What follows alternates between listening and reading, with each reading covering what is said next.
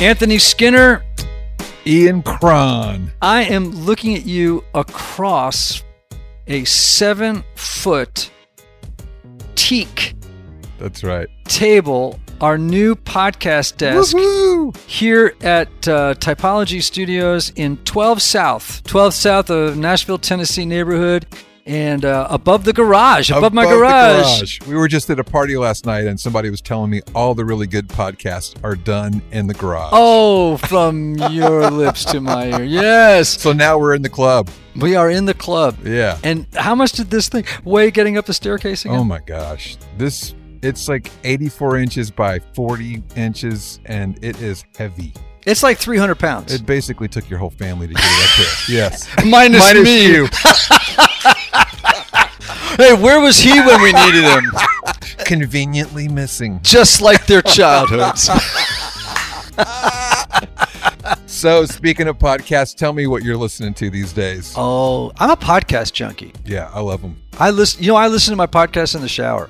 Oh, do you really? Yeah, I have my Yeah. iPad and I just lean it on the thing. It's not very technically uh, sophisticated, but I Yeah. listen to. So uh, recently, I uh, definitely I listened to Dax Shepard, Oh yeah, Dax is great. Armchair Expert. It's Yeah, called yeah. right. Mm-hmm. Um, I I definitely I listen to Marc Maron. W WTF. Mhm. I don't listen to Joe Rogan. I watch clips of Joe. And he's got the biggest podcast in America, Yeah. in the world. Yeah. He just sold his podcast to Spotify for two hundred million. Yeah. Why haven't Crazy. you gotten me a two hundred million dollar deal? We're headed there. Dang. Yeah, same. I like Marc Maron, WTF. Um, occasionally, I'll catch some Joe Rogan. I like The Portal with Eric Weinstein. How about Restoring the Soul with Michael Cusick? I listened to that podcast. Oh, you know, I love me some Michael Cusick. Um, Questlove Supreme, I have Questlove. great. Yeah, interviews. yeah. I'll tell you. I'll tell you a podcast I love Uh huh. is uh, the the show Smartless.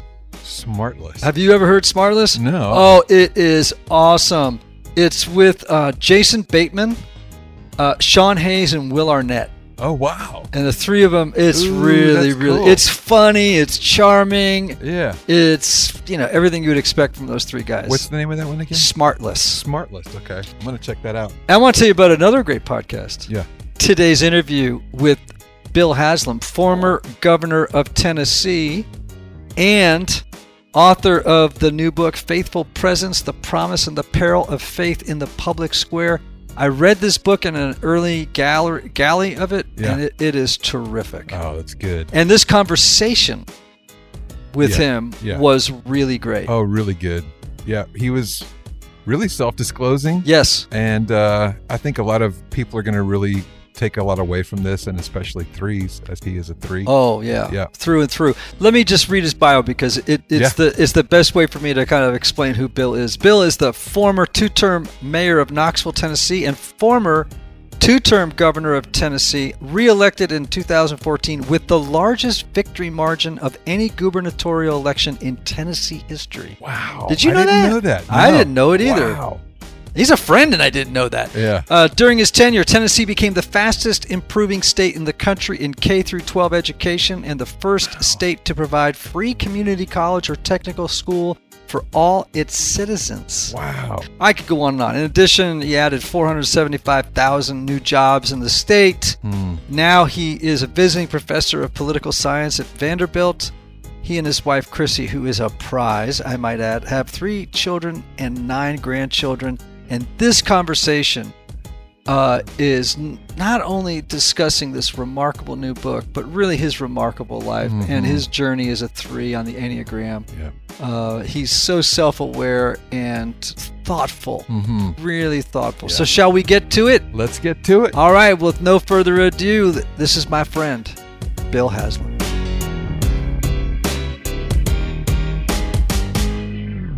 Bill Haslam, Enneagram 3, former uh, mayor of Knoxville, Tennessee, two term, former two term governor of the state of Tennessee. Welcome to Typology. and longtime friend of Ian. You left out that part. I did. on my resume, that's the top line I put, way above governor. It is really a great honor to have you and It's fun in our to be lives. It, it's it's been a, a wonderful, wonderful. That's been one of the highlights of moving to Tennessee is I'm I'm assuming that's why you moved to Tennessee. It is. Okay, good. Yeah, when I knew that you were here, I just up and moved. up and moved. we keep moving uh, closer and closer, so pretty soon we'll probably just share a home. That's- If, Ann's, if Ann and Crissy are okay with that. Listen, we're going to get to your Enneagram journey in a minute, but where I want to start is with your, your new book, Faithful Presence The Promise and Perils of Faith in the Public Square. Most of all, because I think it's a super important book. Like, you know, I, I read a ton of books and uh, I'm, you know, with a fairly critical eye. And periodically I come across books and I go, well, that's not just a good book, that's an important book. Like, that book has to be read. So let's just start with the basic interviewer question, which you've heard a million times now since the book came out two weeks ago, which is just give us the premise of the book. And most importantly, what compelled you to write it? Let me start with what compelled me. You know, I spent a lot of time uh, in office uh, dealing with issues that people feel strongly about. And I saw some people who expressed that in great ways and some people who didn't.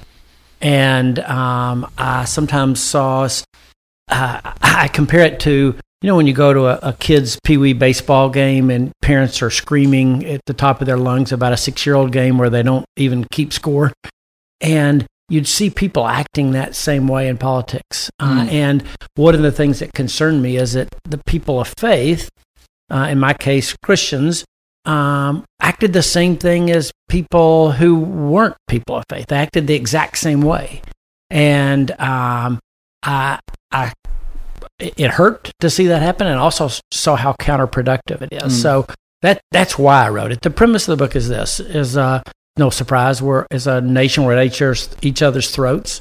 We're pretty evenly divided. People don't think that. They think everybody everybody thinks like I do, but Mm. we're we're kind of a 50-50 country, you know, with a little bit back and forth.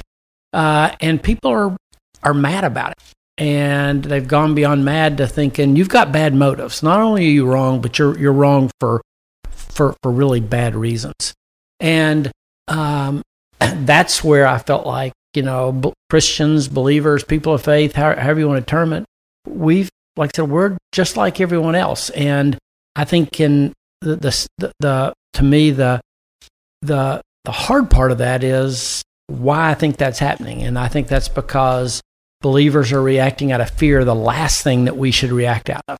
Hmm. You know, if you t- if you look at the most some of the most common admonitions in Scripture, it's do not fear, and I think a lot of Christians look at a world that's or the culture is changing rapidly, and they think, uh, "Oh man, it, it's it's slipping away from us.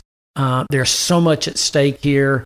Let's set aside all those things about how Jesus taught us to act because the stakes are too high. And if we unilaterally disarm, our side's going to get wiped out." Mm. Wow.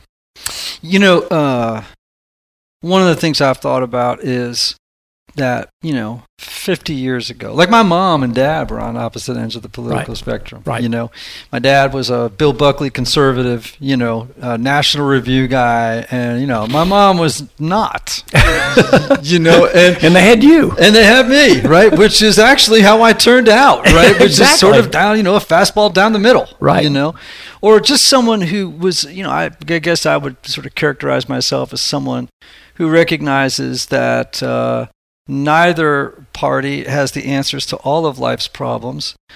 In reality, too, I think to myself, well, you know, actually, politics only affects about 10% of my daily life. Right. It's, it's not, you know, basically what consumes me my children, my Right. work, my marriage, uh, my friendships.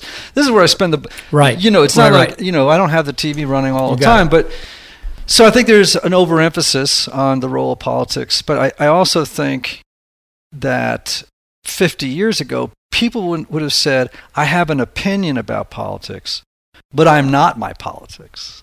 Like it was, like, I think people have become so over identified. Like very, they're, very well said. right? So their whole identity is their party or their position. And so when someone disagrees with it, it feels like an entire negation of their person, not just an opinion. Now it's their person. And of their deepest values and concerns, Right. Yeah. because everything's wrapped up in that. Right. And that means the conversation cannot happen. Right. You know? But, but back to what you said earlier, I think one of the issues that we have is, is this. You know, um, one of the hallmarks, I think, of being a person of faith is starting with this idea that we're broken people, like Mhm. we're imperfect or sinful. Use whatever you want to Mhm. word you want to use, but uh, I'll I'll stick with broken right now, which means you know in the in the thirty minutes since I first saw you, I've probably you know done made ten mistakes and I've made two thousand today. Um, but but but, but I only is- counted four. that's right. Well, uh, but you, you, the point is, we, we know we're broken, imperfect people. Uh, you know, as the Book of Common Prayer says, all we like sheep have gone astray. We, That's kind of fundamental to what we believe. And yet, we enter the public square thinking, I've got all this right, and I have the right answers. And um, instead of the sense of, I, I'm I'm firm in my convic- uh, my convictions. I know what I really believe, but I also know that I, I don't get everything exactly right. And so I should be coming into this argument with the hope of getting to the right answer, not just having you agree to my answer. And that's where we are today. Yeah. The, where I always hope that people can get to, I love the word irenic, right? Just meaning a reconciling spirit. You know, how do we bring that voice of reason Right. and care Right. uh, with the desire to live in you know, reconciling Right. relationships with other people? And that that's the word I kept coming away with as I read the book. Like, Yeah. like Bill has a real irenic spirit. Well, you know, I, it's it's interesting if you think about the things that you know Christians are known for in the public square. There's certain issues, um, but if you know, and I we talked about you and I have talked about this before. You know, James says, you know, what's wisdom from above? It's it's pure, peaceable, gentle, full of mercy and good fruit, open to reason, impartial and sincere. Mm. And if I said, you know, I said it, are are Christians in the public square knowing, known for being open to reason? Most people would say, no, not even close. But yet, that's that's a that's instruction for us. Right. Yeah. And it's a big blind spot if we're not practicing Yeah. it. Right. What gives you hope about the public sphere? You know, uh, it's it, it's this. It, we can all get really, really frustrated because we see people who we see politicians who are acting like politicians. You know, people, and maybe even more, we see people who, well, they're they're not the, the they're more like playing a senator on TV than they are actually trying to be a senator and solve problems. Right. So I think that's what discourages. But what encourages me is how many people, like you said, in real life, really are focused on the right things. And back to what you said, you know, what happens in Washington or what happens in your state capital is really important, but it's just a piece of their life. Right. And they're they're out trying to say, how do I make my community better? Mhm. And it is, I think, as frustrated as people are about the national scene, you can look around at communities and towns around the country and say, there's a lot of people who are living with an other centeredness about them that's encouraging. You know, it's funny you should say that. I remember um, uh, a counselor, a friend of mine. Um, as you know, I've been in therapy forever. Sometimes with two therapists at a time, fooling. Just, just telling a joke.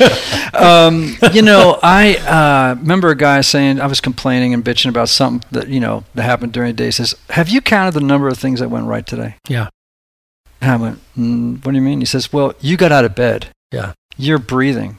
Your wife kissed you this morning. Yeah. Your dog greeted you with a wagging tail. Yeah. Your house still has a roof. You know, and he just he said like your blood cells decided to do this today. Right. It, and it, it the in the millions of things that you know, I think to myself, of course, on the on on in media, which is a disaster right now. Yeah. The the clickbait is you know uh, all dominating, and so you you get this sense that there's nothing going right, and you think, do you have any idea of how many heroes are walking Yeah. around the world It- doing good? It's uh, it's. I mean, I was incredibly encouraged as governor when I got there. People who are you think, oh, these bureaucrats who work for the state, but how many great people there were who Mhm. really did just want to serve, whether it be they were in the mental health department or corrections or education. They just wanted to make things better for their piece of the world. Mm. I'm thinking when you were talking about that, how many things, how many good things have happened to you? Uh, you and I know each other because mutual friends, Rick and Joe Woolworth, and they end every day uh, before they go to. Last thing they do before they go to sleep is they tell each other three things they're grateful for from that day, Mhm. which is a pretty healthy practice. You know, um, I, I try to do that every single night. Uh, I usually fall asleep just kind of going through Oh, an inventory of all Yeah, the yeah, things I, uh, Yeah. I'm grateful for, and also think about well, what could I have done better that I can change tomorrow? Are there any amends I need to make? Was I short with anybody? Did That's I? a great one. You know, just and without being self-condemning or anything else, just like I'm just going to do a little bit of an inventory and figure out well, what I got to do tomorrow to make something better Right. that didn't go well. You know. All right, so um, a question I have for you is, and this has happened to me now with a couple of books. Every time you write a book, you, you a couple of weeks later, a couple of months, a couple of years even go by, and you think, "Man, I wish I'd said that," Mm-hmm. or "I wish I hadn't said that," or "I hadn't said it that way," or whatever. Have you begun to have any thoughts or feelings like you know, that? I because I'm I don't know that I'll write another book. When I did this one, I said I'm going to do the audio version myself, and so I went to. Yeah, you're laughing because you you were smarter than that. But so you go to this studio and record it, and when you do it, you're reading it and you go, well, that that I didn't say that very well, or I didn't. You know, I, I got about halfway through of making that point. So my main thought would be actually think what I'm trying to say is the right thing to say. I'm not certain that I said it well enough or strong enough. So kind of like, you know, write write him. I didn't didn't sing it with enough gusto. Mm. So what you're saying is that you have you were not emphatic enough, or perhaps at admonishing enough. Yeah, I wouldn't say admo- I'm, I'm, I don't do admonishment very well, so uh, I wouldn't say that. But I think just trying to be clear about he, here's why this is such a problem, and here's what we can do different. And obviously, I, I think I think I've done. I, I mean, I'm, I think I did that in the book, but it's more of my problem's more of of one of I, wish I'd come on a little stronger at a few points. Did I know that the January 6th Yeah. Capitol attack happened after the book was finished? Right. That you rushed to do an epilogue, Uh, prologue, yeah. prologue, I right? mean, right? And um, did that moment then make you think, if I'd known this was going to happen, I'd have said go. this? There you go. I mean, well, if you think about what led us to that point, where we literally have, um, you know, people trying to break into the Capitol to change the electoral process. Okay, and you can argue about did everything happen the way it should in an election, but you know, there have been about 50 courts that had reviewed this and said, no, this is right. And you'd had, you know, the, the states that were highly contested were Republican states, Georgia, Arizona, you know, uh, and you'd had lots of people say, no, this is, you know, as close as we can get to getting an election right. We got this one right. And yet you had a group of people say, we're going to go try to overturn that electoral process. And you think about what that means and Hmm. what it says to the rest of the world. And so I, I was glad I got a chance to come back to add to the prologue of like, how did we get here? And so January 6th did definitely add a, uh, a point of emphasis about it. Here's, here's how bad the problem is. Yeah. Well, we say our prayers. We do. We say our prayers, right? But we also, but we also engage, and that's the point of the book. Is not is to is. I, I agree with your premise. Most people hating their daily lives, they're worried about getting their kid to soccer practice and their job, etc. But m- my point also is all this stuff matters. Mm-hmm. Uh, who we elect, not just the decisions they make, but how they carry out government. I mean, you and I have the luxury of not relying on the state or federal government for a lot. You, you know, you need your driver's license, and there are certain things you need, but you don't you don't rely on a lot of uh, of of programs. But some people do, Yeah. and so it really matters that those work well and effectively. And all of us as taxpayers should want our government to be effective and use money wisely and where it's needed the most. So all of this stuff really does matter in terms of serving the common good. Mm-hmm. It does, and and it should be incorporated and baked into our daily calculations. But again, I, I my great concern is that it's very difficult to have a conversation with anyone that has now so over-identified No who question. they are. Right. At that point, the conversation gets wacky. Yeah. Right. And, we all, all of us and all your listeners have friends or family members. Yes. Something like close to 20% of the country quit talking to a member of their family after the 2016 election. Right. I mean, just totally quit talking to them. And, and you got it. That, that was five years ago. You, you know, the heat's only been turned up since then. Yeah. Yeah. Oh, absolutely. So I have a question for Yep. you. That someone actually we went to a uh, you did a book reading the night at Donald Mhm. Miller's house. It was a wonderful, wonderful night. Don's a great guy, supporter of yours, and he, uh, you know, did a super job. And afterwards, a mutual friend of ours said to me, "Yeah, I, you know, I want to have these irenic kind of conversations, if I can use that word again. Uh, but what if the person's crazy?" Like, what if you know? In other words, what if you're bumping up against you know, I you know, a QAnon sort of mindset that you're like, I can't even. There's so many conspiracies here that I can't even get into it. I mean, how do I do it? So, t- two things. One, I mean, the, the foundational truth, and it's one of the things talk about in this book is, and believe me, when you run for office and you're out or you're in office, you talk to a lot of people that you leave thinking, oh, oh, oh my. Like, uh, like you know, I, I, tell the story in the book that, uh, you know, we, we were having one of those conversations. We were walking back, and the guy who kind of was with me throughout the campaign, you know, helping assist on everything, and he's whistling a tune, and I'm trying to figure out the tune, and it was remember the the country song, you know, God is great. Uh, uh, what was it? Uh, God is great, beer is good, and people are crazy, and he's right. kind of whistling that under his breath because you're kind of like, okay, I'm not sure how to respond. But having said that, uh, my point is this: is you do have to start with the idea that this this person really is created in the image of God. I mean, right. that's like it or not, think the ideas are, are crazy or not. So you have to start there, uh, and and and really in there too. I think the second thing is realize like you're you're probably with that person. You're not going to pers- t- talk them out of where they are. So you listen uh, politely and realize that this is not one of those persuadable moments, and you move on. Yeah. Well, I think a lot of people have had to resign themselves to default right. fallback positions, you know, and, and are trying to figure out how do I live in, in love with this person. And it's uh, in, in a time that's real challenging, really, really challenging. All right, so we had a, uh, you know, we've had a couple of good moments when you were governor. We went to the Ryman one night. Anthony, I'd tell you this story. I don't think so. Oh, this is a good story. So, so Bill and Chris said, "Hey, why don't you come on over to the governor's mansion first, and then we'll we'll just drive over in our car, right?" So we go over there, and of course they got one of those, you know, those black Suburbans. That, That's right. You know, you see them around. They usually have a, they usually have a country star in them. You know, out here on 12 South yeah. or somewhere like that, yeah. right? And so we go over there, and not only do we get to go in the the car with the governor and his wife with his security detail in the car, but a car in front, and what do you call that car behind again? Chase car. Chase car behind us. All of them have like you know lights going and stuff. Yeah. Like we didn't stop at a light, bro. I'm talking on Broadway. We didn't stop at a light on uh-huh. Broadway. Like people that ran out of the street. It's, it was, been a rough adjustment back to real. We're gonna get to that. So so and then they pull up into like the special governor spot outside the Ryman, and they, look they oh. usher. No, what line? This yeah. guy didn't see a line for eight years. We get we get inside. we, they take us inside, and then they put us in an elevator so we don't, you know, we're not walking through crowds, and they take us up to the best seat. I thought I had good seats. I invited him to the dang show. Uh-huh. He had better seats than I had. I'm like, rip them up, throw them out, you know, and and and so you know, and you've had one of the things I love about the book. The reason I bring this up is not only to humiliate you, which is sort of fun, um, but but also because you tell story after story in here. I love the memoirish quality to here. This is not yeah. just a book. This is not a book that that you're not that you're going to read and think, okay, this is just about faith and politics and but it's also there's a lot of heart in it about your own yeah. personal journey as a, a, person in the public sphere,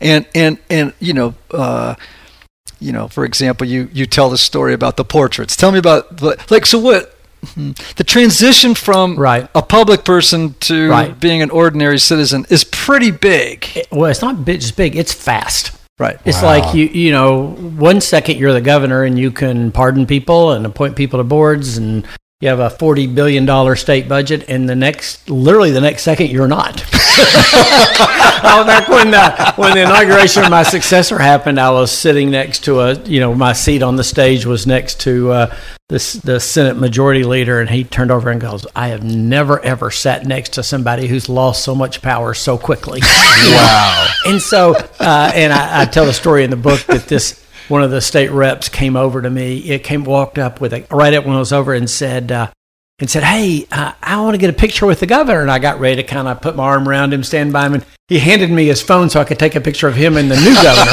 you know? So it's really fast. Uh, but you know, actually, the, the it, there's certainly you do miss going to the Ryman and you know, going from home to your seat in seven and a half minutes. Yes, uh, I miss it. Yeah, right. I'm kind of surprised you're still my friend. I, thought, you know, uh, I am that shallow. I, I could go away. benefit, uh, but you know, there's a part of your life you get back to, mm-hmm. and you also you you know, during that period of time, you miss being in the car by yourself or being in the car with, with just your wife or uh, having the freedom to go for a, a walk by yourself. Uh, so there's, there, there's a, while all that's really fun, after eight years, you've kind of had enough. Yeah. Ready to have a little life back. Well, so this brings me to the Enneagram. Because, because I am curious how an Enneagram 3, a performer, makes the transition right. from uh, moving through the world uh, recognized at least by everyone as a as a success in the sense that you have achieved high office. They may not right. like you right, or what you stand for, but you know you have a reached a certain pinnacle, right? Um, we know that Enneagram threes, the uh, in let's say an unhealthy, not very self-aware place, are people who have a need to succeed, and we know people like this. You know, we know a ton of them, right? Uh, have a need to succeed, to appear successful, and to avoid failure at all costs. This would be a hard transition. Harder maybe for a three than any other type. Yeah. Actually, I'm going to go back before the transition. What's really hard to think about it for a three is running for office mm-hmm. because it's so visible and so vulnerable. There's not a second prize ribbon. You either win or you don't. Mm. Uh, and if you're somebody that succeeding matters a lot to, then you're you're either going to succeed or not in front of a whole lot of people. Mm. And you know, when I first when I first ran for mayor back in 2003, it it got to me. I mean, mm. in a mm. way that I'm I'm almost embarrassed to admit. Yeah. I mean, I was, you know, uh, the Bible tells us to be anxious for nothing, but I, I was anxious for about a year. Yeah. And then when I ran for governor the first time, again, about the same thing.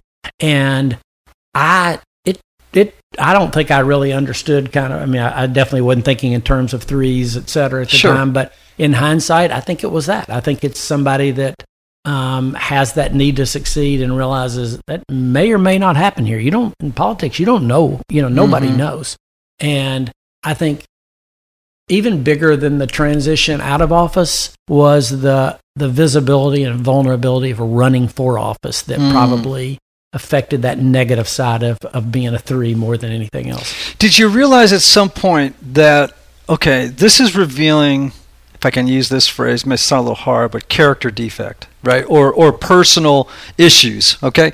That this is aggravating a piece of um, my essential makeup that needs addressing? Like, is my have I become over identified with a particular image, with a, a successful image or a persona?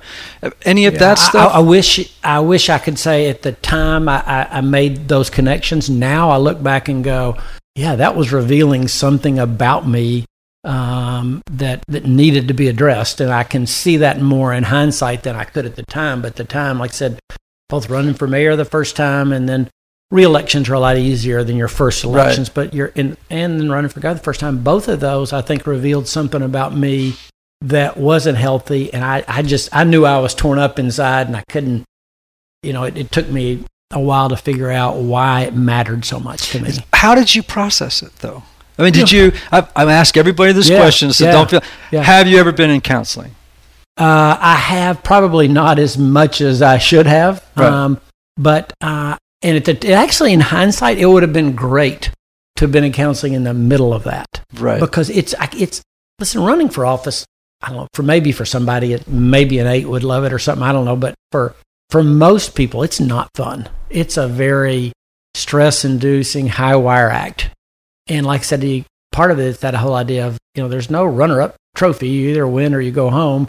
And so many people are helping you and you don't want to let them down. And it's like I said, it's just such a front page type of existence. And um, at the now looking back, I would say it would have been great to have somebody helping me. Like, okay, why do you have such an upset stomach about this? And one of the stories I tell in the book is one of my very best friends came over about four nights before, or maybe about a week before the election, my first election as mayor. And I'm like I said, I'm. I wish I could say I wasn't, but I had a deep stomach ache. I was I was in knots. Yeah.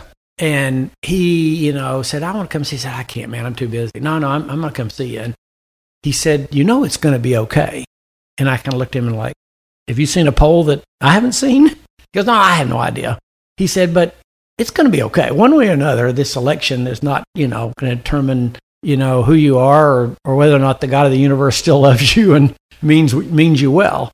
Uh, and that was a great kind of like, oh yeah, I'm so wrapped up in this that I've kind of lost that picture of of something beyond whether this race is going to define the rest of my life or not. Or your or your value as a human being. Yep. You know, really, I'm a four with a hardcore three wing, right? So I mean, I got a, I know enough about three, and I grew up in, you know, in a Right. place in a time Right. when, you know, In a, town, would- in a place full of threes. Oh, good lord! Like like Greenwich, Connecticut, ground zero, epicenter of threeness in the universe, right? But I, I, you know, there are times even now, just to be honest, where you know you get into a situation like you know you write a book about the enneagram, it does pretty well, and then you wake up one day and you realize I'm enneagram guy, Yeah. And that means, you know, it, it's now provided me with some things I really like. Right. You know, it has Right. stroked Yep. my Right, ego. right. It has, you know, made me an mm-hmm. income I really enjoy. It has done all this stuff. And one day you wake up and you go, "Who would? Who am I? Yeah. Like, am I? I've, it, and then you have to realize, like, I'm not Enneagram guy. I'm Ian Cron, who happens to do this thing with the Enneagram, but I've got to separate that out, or I'm going to be miserable. Yeah. And terrified every day. Am I going to lose that? Am I going to get it? Is it going to be okay? You know, I, I, I'm very, uh, you know, the one of the the the temptations is being the enneagram guy, being the governor, whatever. There comes with a sense of okay, um, there, there's a sense of being a validity of being legit. Like, hey, he's an enneagram. That's that's a legit deal. But you realize, like, if if my uh, if my contentment is in that, that you know, it, eventually there's going to be a new Enneagram guy, and there there is a new governor, and you know, pretty. I mean, Yeah. I just saw some poll where like, um, you know, forty percent of the people can't tell you who the last governor that would be me is already, and that's two Right. and a half years ago. So you know, there, there's a reality in which all that moves fast. I, the other thing hard about being a three, like I said, running's hard.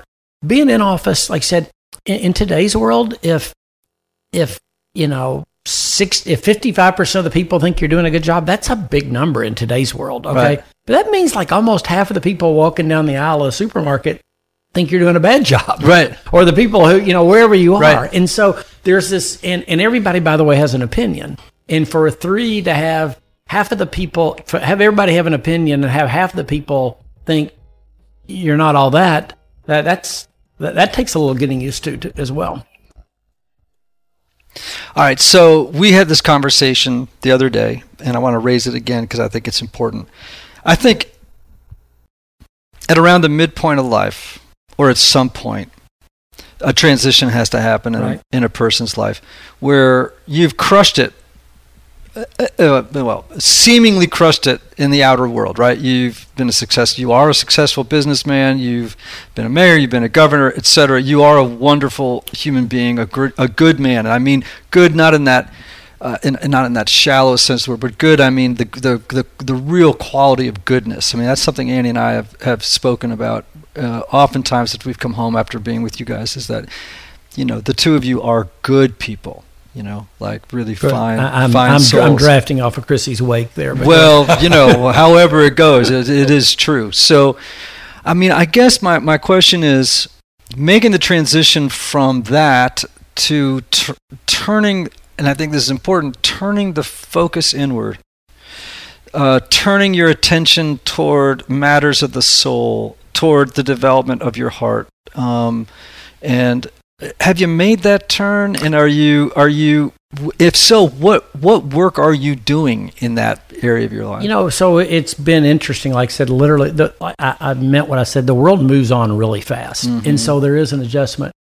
I think the hard, and for me, this, you know, being the two and a half years since I've gotten out of office, in some ways has been the time of the best growth. And I realize, you know, when you get in that world and it's moving so fast, you realize how um, kind of how self-centered you are. You realize Mm. like, oh wow, yeah, I forgot. You know, had my shoulder rep- replaced about six weeks ago, and and I remember like, oh yeah, I remember two or three, and I thought that feels like a big deal. I remember two or three people in my world who had joints replaced while I was, you know, in the middle of that, and I don't, I think I might have asked about it once or twice. So you know, you realize just how myopic you become in that, um, and so working through that. And then I think the second question is this there's a certain, when you're on the backside of something, there's a certain um, contentment that comes. And one of the questions I've had to ask myself is, would I have that same contentment if I had lost?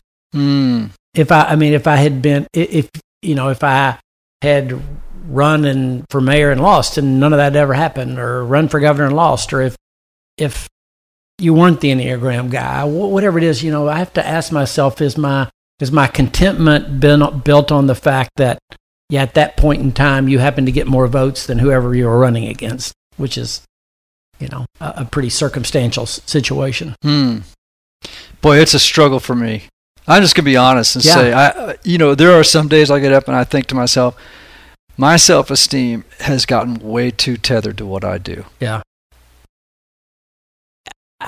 I, I'm. I sometimes my question would be, mine, my self esteem slash contentment slash um, uh, self vision of my self worth is tied up in the fact, oh yeah, I did something. Mm-hmm. You know, I climbed that mountain, mm-hmm. and so now it's easier for you to look and say, "Why? Why are you struggling so much?" Uh, and somebody might say, "Well, I hadn't, I didn't get a chance to climb that mountain," and I the most recent question I'm asking myself is that like, what if all that hadn't happened? Would I have that same sense of contentment or would I be striving, trying, I, I got to find a mountain to climb? Hmm. Do you? I don't feel that way now. Um, but I, I don't, again, my question's more of if I had lost that, would I still need to have some, some trophy to hang on the wall? Yeah.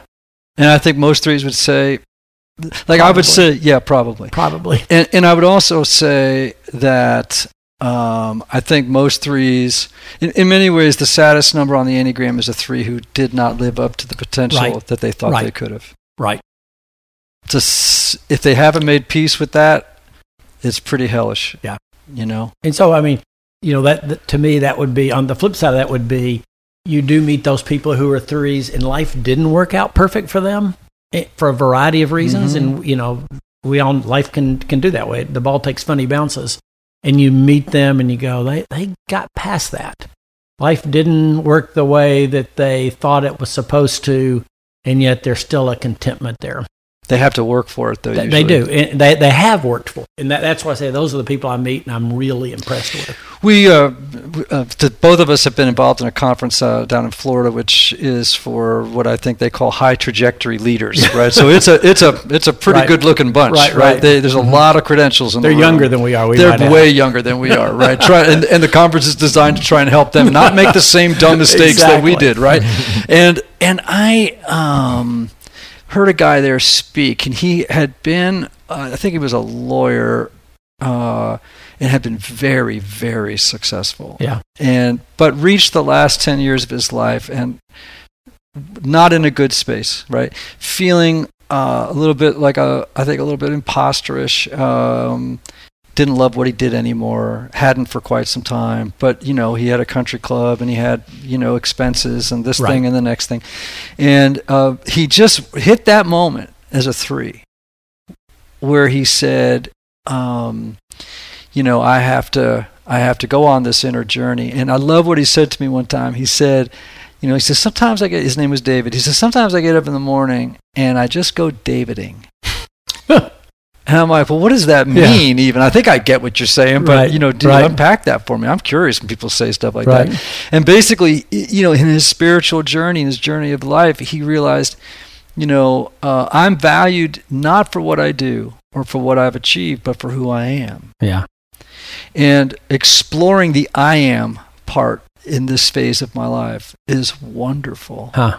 Not the I do. Yeah me, yeah. but the I am me. What? How does that resonate with you? Uh, where are you on that journey? You know, one of the again when you were saying, do you, do you miss you know the troopers dropping off at the front door of the right. Ryman? And, and so well, there's a trade off. The trade off is there's just so much more space in your life, right. and I don't know how to des- describe that any other way, which allows you to think about things. I mean, I can I can get up in the morning and you know, sit in my chair overlooking, you know, we we live in Knoxville and you can see the Smoky Mountains from my from my den, and I can sit there in my den and think about things and write in my journal for much longer than I did when I lived in the governor's residence. Mm-hmm. And I think for me, that's that's just open up the ability to think about things. And some of those are things like that you just realize I just missed. I just I just missed as I was pushing about being a a full agenda three.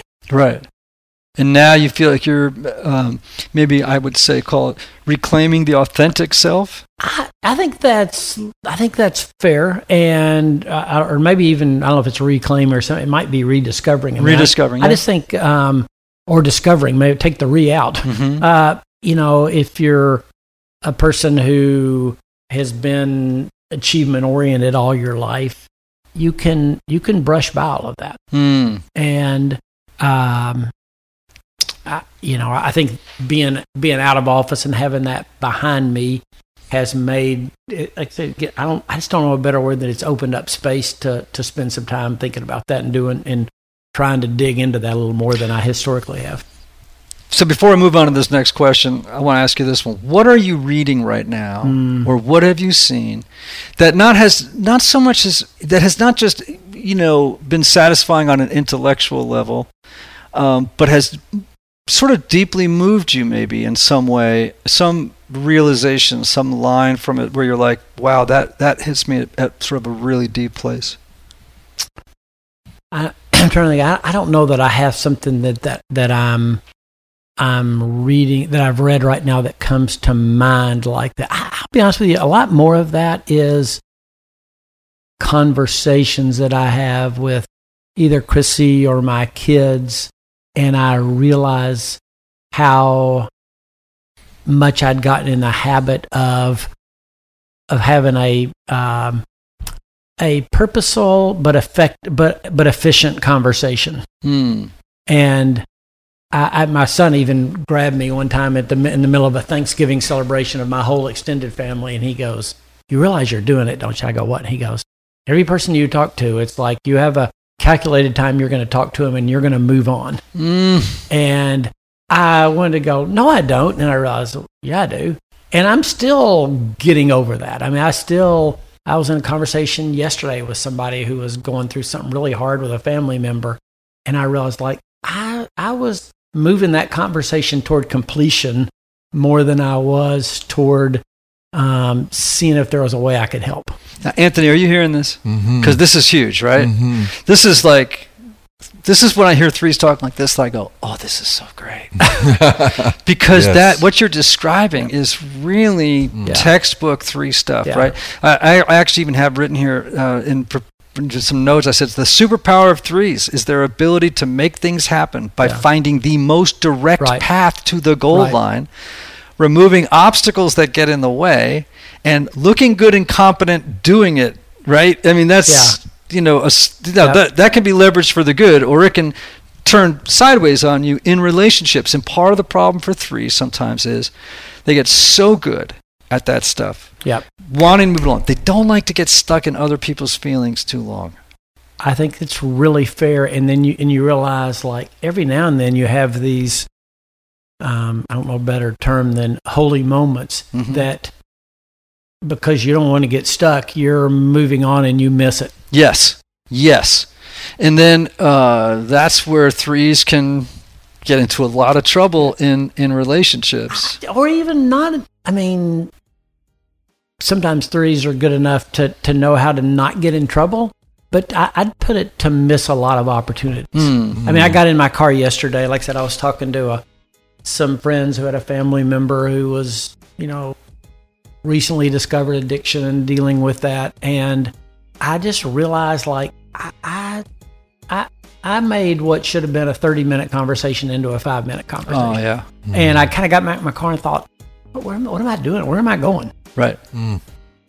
Well, that's a great question for a three to ask. Mm. And I think that is the goal of the Enneagram, right? Is you discover in a very, and you will like this. I, one of the reasons I think three sometimes like the Enneagram is it is so efficient. It does such a great job Yeah. of describing you very, very quickly. Right. You don't have to do a lot of reflection. Someone else has done the reflection and given me a report. You know. and You uh, just highlight it for me, it'd be even better. yeah, right, and make it actionable, right? Right. And and and yet that is the soul work. It's the ability to step back from yourself, observe an interaction, either in reflection or in the moment, Yeah. and begin to say, uh, without checking out of the conversation, what's going on with me right now? Can I slow down? Can I recognize that this is a uh, a challenge for me? That I need to work. You know, this is an area I need to Mhm. work on. How can I get more present in this conversation right now and be here for that person without looking at my watch? Right. Right. And one, you know, think about it. So if you're a three and then you're in a, a position like being governor, it's like, um, it's like being a three on steroids Right. because in some ways, I, there'd be times when Crissy would come to me and say, gosh, I just met so and so and, you know, they're having problems with their getting their Medicaid. And I'm like, you know, Crissy, there's there's 6.8 million Tennesseans. I got to deal wholesale. I can't deal retail. you know what I mean? There's- If I deal with everybody's Right. medical, I, I just literally can't do it. And, and that's actually right. I mean, you can't. You Sure. literally can't take every phone call. You can't do that. But there's a sense in which that also leads to a callousness Mm-hmm. that you're realizing, like, okay, well, here's the big picture on that. We're spending, you know, umpteen billion dollars on that, and we're getting this much reimbursement from the federal government, et cetera, et cetera, et cetera. And here's how it works.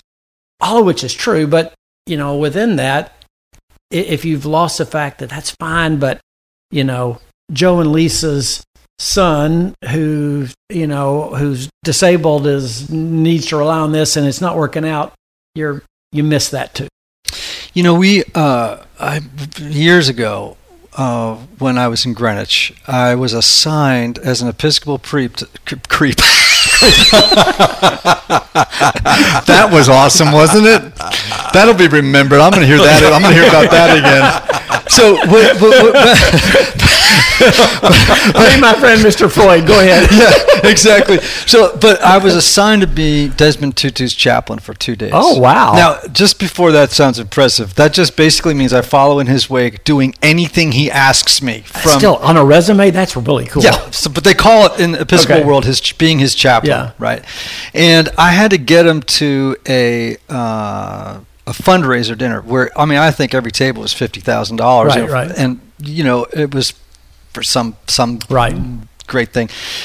And he was late. You know, we were like, so we're in the we're in the the limo, uh, and we get there, and I'm looking at my watch because I'm the one responsible for getting him there on Right. time. And you know, I got a bishop and others who are like, you know, what's Cron doing, right? Yeah. And uh, we get there, and there's a line of 10 valets, 10 valet parking Yeah. guys. And all with white shirts, black pants, hands really, you Right. know, put together, uh, and, you know, hands bu- This is Greenwich, behind their back, standing Right, in yeah. line as Desmond's getting out of his car. And he goes up to the first guy in the line, and he takes him by the hand. And, I, and he doesn't stop holding your hand. I mean, Right. Desmond Tutu, I'm just right, telling you, once right, he's right. got your hand, You're- you, yeah, you're there. He doesn't shake his hand and let it go, Right. right? And he's got both of his hands holding this guy's hand, and he's like, "Tell me your name. Do you have children? What are their names? How old are they? You, you literally, Yeah, yeah, yeah. right? And then Yeah. I'm thinking, okay, well, the, he melting goes to inside, the next guy, Yeah, yeah. and then the next Yeah. guy. We went all the way Wow. down the line. And it was like another 30 minutes before we got inside. And I'm like, you know, shrugging my shoulders, like, it's not, I'm not in control of what That's right. a Nobel Prize winner wants to do for the next 30 minutes, right? But what was so moving about it was, is he didn't miss a person. Yeah. You literally would Yeah. watch him. He didn't miss a person en route to the thing, Right. you know? Right. I found that so No, amazing. and a great model. I mean, uh, and I I missed a lot of people along the way, and still have to work at not missing people. Back to your analogy, Yeah. not missing people. yeah. Well, I think that's a great thing, though, for a three to self observe and then say, mm, I got to work on it. You know, I got to work on it. Lots of work. All right, everybody. Faithful presence, the promise and the peril of faith in the public square. My good friend, former governor of Tennessee, Bill Haslam, a remarkable soul. And I really, I don't, you know, I'm not blowing smoke here. I, I am a fan. I am a fan, and uh, of you and of Crissy, of your kids, of you know, of of your life, and and all the things that you've accomplished. And I like it for who you are, and not for what you've done. Well, I appreciate and, we and uh, back at you. Um, you've you've Yeah. been a great friend to us and help to our family. And I, I, the last one one year, our whole family read uh, the Road Back to You, and we had we literally had some of the best family discussions we've ever had. So Well- you've, you've you've you've helped our family way more than than we've done for you. I, I assure you. Well, hey everybody, I want you to uh, again check out Faithful Presence: The Promise and the Peril of Faith in the Public Square by Bill Haslam. Available obviously on Amazon, Barnes and Noble, wherever fine books are sold. And I want you to And also not so fine books. Yeah. Uh, and I want you to follow Bill on Twitter at Bill Haslam, H A S L A M, on Instagram at Bill Haslam, and on Facebook at Team Haslam. Been a great conversation. It's You're been a fun. fine soul. Anthony, as always, Yes. you too are a fine soul. Thank you, brother. Same Even, to you. even though you're a four. With you. I was gonna say. I was gonna say. Hold on a minute. it's true. It's true. We'll, we'll have to, to, to live with that. Typology listeners, remember these words. Uh, may you have love. May you have joy. May you have peace. May you have healing. May you have rest. Until next time.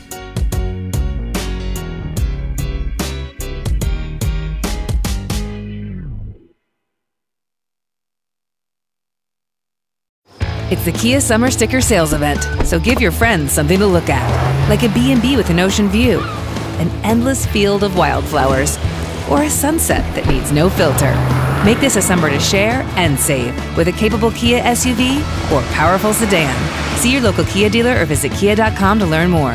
Kia, movement that inspires. Call 800 334 Kia for details. Always drive safely. Sale applies to purchase of specially tagged 2024 vehicles only. Quantities are limited. Must take delivery by 7824.